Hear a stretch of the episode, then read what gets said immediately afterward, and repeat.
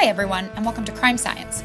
In this podcast, we explore the science of crime and the practical application of this science for loss prevention and asset protection practitioners, as well as other professionals.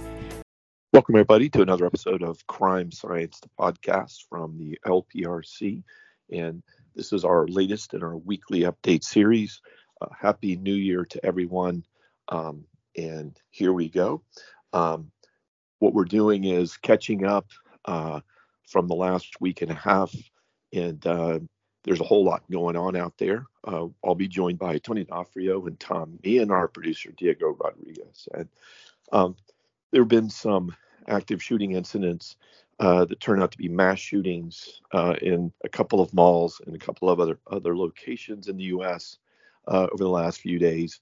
Uh, from the best I can tell right now, those are involving they're surrounding uh, the facts are in this case uh, looks like dispute resolution um, between individuals, which is uh, from you look at the data, overwhelming reason for most mass shootings, including active shooter situations. So um, we'll stay tuned to those, um, and we'll talk for just a minute about uh, what we're doing uh, again with the kickoff uh, event that we've got coming up on January 17th, uh, hosted by AT&T and uh, Business, and it'll be at the uh, up there at Hudson Yards in New York City, just following the NRF Big Show. Um, full lineup. Uh, I'll go through next week the exact agenda. Uh, we're pretty much booked solid on that. It looks like from the participation attendance level. Very excited about all that. Uh, our team will also be participating in multiple panels on RFID, on uh, using mapping at the different micro, meso, and macro level scales. Uh, will be another panel. We've got a panel that we're going to be working on uh, with NVIDIA and Lenovo and others looking at AI in retailing, particularly in asset protection, loss prevention. Um, will be three of those so far. Corey also is participating on one uh, with Google and other players that'll be pretty exciting as well. We'll update again on some more details coming up uh, as soon as we've got much more information. Um, but we'll be out and about uh, New York through that from that 12th to 17th period. It'll be the longest time that our team has been on on site during these events um, because there's so much going on and so much that needs to get done. Uh, in the meantime, the planning for the upcoming Ignite, which is our board advisors again, and our uh, LPRC Innovate Advisory Panel, of which we'll have, it looks like, six new corporate members in addition to the 36 retail corporations uh, that planning goes on. People are enrolling for that. That is, again, as a reminder, February 28th in Gainesville. The following day, on the 29th, we've got the Integrate event, which is our, in this year, our active shooter, mass shooter uh, exercise involving multiple federal, state, and local law enforcement agencies, plus fire rescue. Um, so we'll provide a lot more detail on that coming up as well uh, but it will be, uh, I think, unprecedented in what's going on, how it's going to happen, and just as critically, what that exercise is going to lead to, as far as throughout 2024, a whole series of breakdowns, as we've mentioned before. So, uh, a lot going on uh, here in Gainesville as we get ready for amazing 2024 uh, to work on partnerships and beyond with no further ado, I'm going to go ahead and turn it over to Tony D'Onofrio. Tony, if you could take it away. Happy New Year, everybody at the Loss Prevention uh, Research Council. Uh, Read, thank you very much for all those great updates. Uh, this week, I want to focus on the article that I just published on the, the year 2024, including what it actually means and what are some of the resolutions that we have as a population in the United States. Actually, 2024 has been on my mind a lot. Um, possibly because it is beginning a new year, and sometimes we think of New Year resolutions, but also because I was actually born on the 24th day of the month of one month this year, and I won't say which one. So the number 24 is old special meaning for me. So, and each year we do think about these um, resolutions and what should we set New Year's resolution And interesting that uh, a YouGov survey found that just over a third of U.S. adults plan to make New Year resolutions or specific identifiable goals for 2024. Uh, the folks under 20 years old are the most likely to do it, 52%, followed by the 30 to 44 year olds, 44%. Older people don't seem to care that much anymore. Uh, only 27% of 45 to 64 year olds make those year year end resolutions or goals, and only 18% of people 65 age uh, or older. Interesting, the top five New Year resolutions for 2024 for Americans are number one, saving money, number two, be happy, number three, exercise more, number four, improve physical health, and number five, eat healthier. And this idea of preparing for the new year is not a new uh, idea. It's been around for all of history. In fact, uh, you might find it interesting that the month of January is named after the god of the Roman god Janus. And Janus was the god of, for the Romans of uh, beginnings and transitions. He presided over passages, doors, gates, and endings as well between peace and war. He was actually uh, depicted as uh, having two older faces, one looking forward to the uh, the past and one looking forward to the future. So think of two faces united, one looking one way and one looking the other way, and it was a wise old man basically doing both things. So before we jump into some other interesting stats about 2024, you know, what's so special about the number 24? And again, I was born on the 24th, so I never really researched the meanings or potential meanings of the number 24. So here are some fun facts about the number 24. There are, of course, 24 hours in a day. In a complete day, the Earth rotates 24 degrees on its axis. 24 is the number of carats in 100% pure gold. The standard for film projections at your local movie theater is 24 frames per second. The average person takes 12 seconds to count to 24. In Roman numerals, the number 24 is written as XXXIV. Uh, the total number of human chromosomes is 46, but a set of 24 is passed down from each uh, parent. Two dozen roses or 24 symbolizes that you think about that special person 24 hours a day. There are 24 edges on that popular Rubik's uh, Cube puzzle. Every day, 24 seconds, uh, every day, every 24 seconds, a new baby is born in the world. Uh, 24 is the atomic number of chromium, a steely gray uh, metal used in stainless steel, leather tanning, and other industrial applications. 24 is a factorial number, and I didn't know what that is. And it really it's a number that involves multiplying a series of decreasing numbers. So, in other words, 4 times 3 times 2 times 1, all decreasing number, equals 24. There are 24 letters in the Greek alphabet. There are 24 points uh, in the backgammon game board.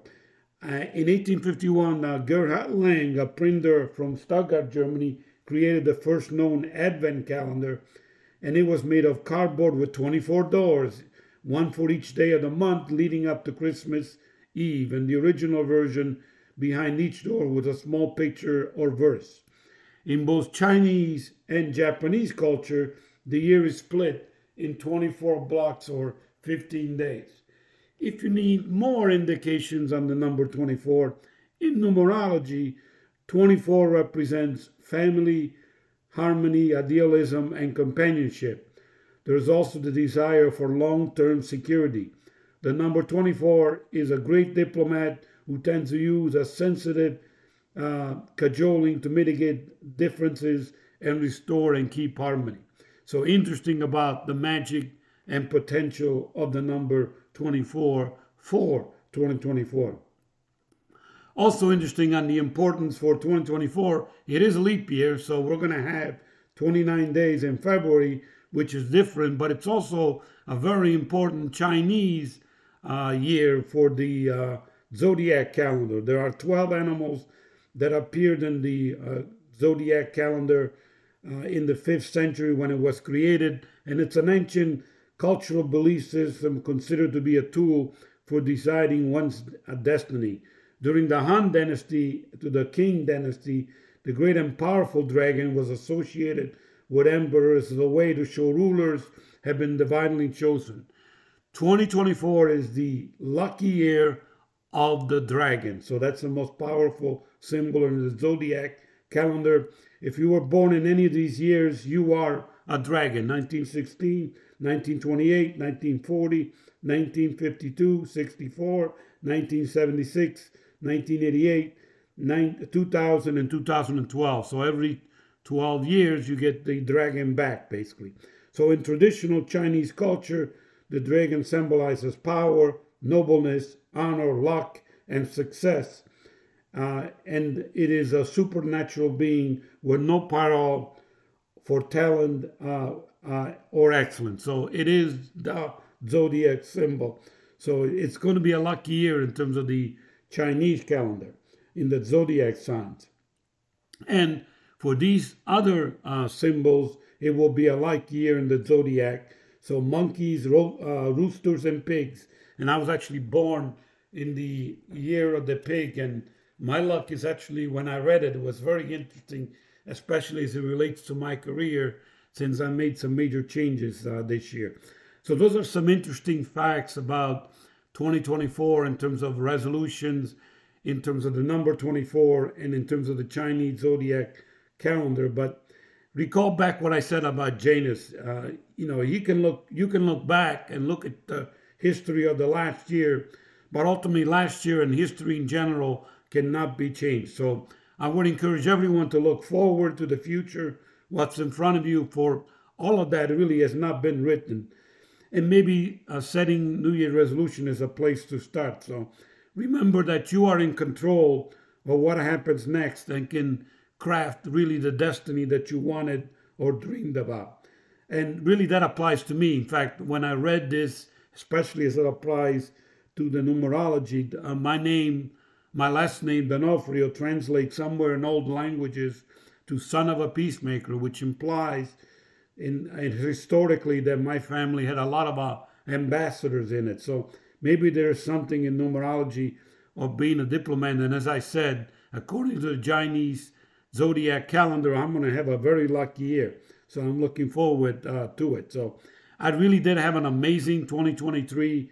Uh, really uh, finishing up one CEO role and starting an even bigger role, celebrating my father's life and legacy, writing and publishing my first book, which is now available for sale on Amazon, and really growing engagements with all of you around the world. So it's been an amazing year. So I wish you all a happy, healthy, safe, and prosperous new year. Thank you for listening to this podcast. And in my native Italian, as I said in the article that I published, I wish you, let's Raise a toast the next time you have a glass of wine and say in Italian, salute, which really means to your health. So, Happy New Year. And now over to you, Tom. Uh, well, thank you, Tony, and thank you, Read, and Happy New Year, everybody. This is uh, the first episode of Crime Science post New Year, so hopefully everybody had a healthy, happy New Year and uh, got some time with the family. And wow, it, it has been a, probably a whirlwind of events in the last couple of weeks around the geopolitical landscape and wanted to spend just a little bit of time about geopolitical risk and tie it back to some things we should be aware of here in retail. Uh, we have conflict in the Red Sea, we have conflict all over.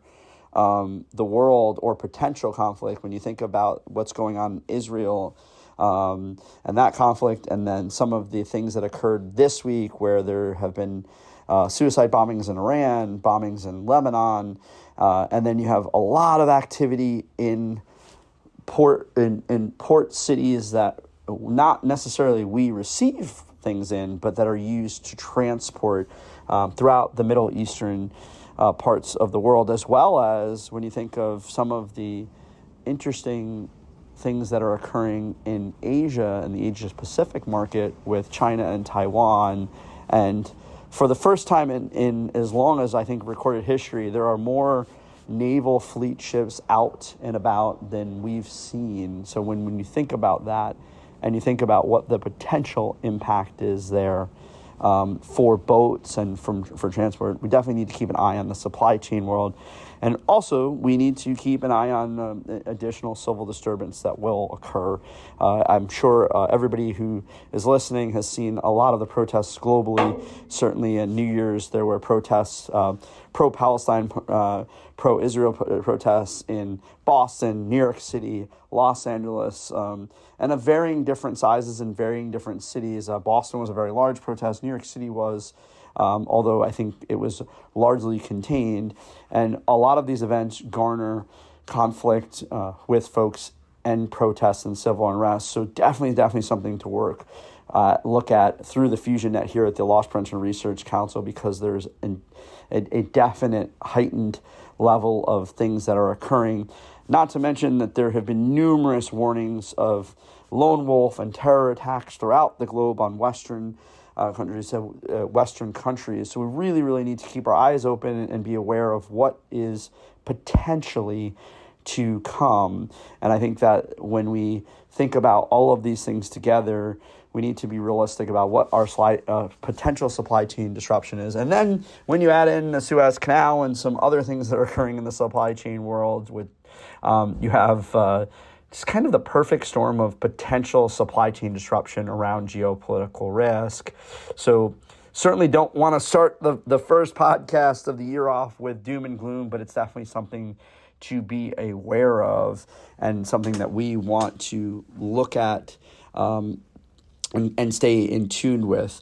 On the cybersecurity and risk front, um, we there had been a kind of rash of ransomware and cyber incidents uh, most of which we've covered in the past, so I don't want to uh, bring up a, a, lot of them. But I think throughout the holiday, there have been some updates around some of these cyber instances 20 that, that really in 2023 that really will carry into 2024 and as opposed to getting into some of the specifics we really saw a very very heightened level of attack on utilities, retailers, financial institutions, and supply chains.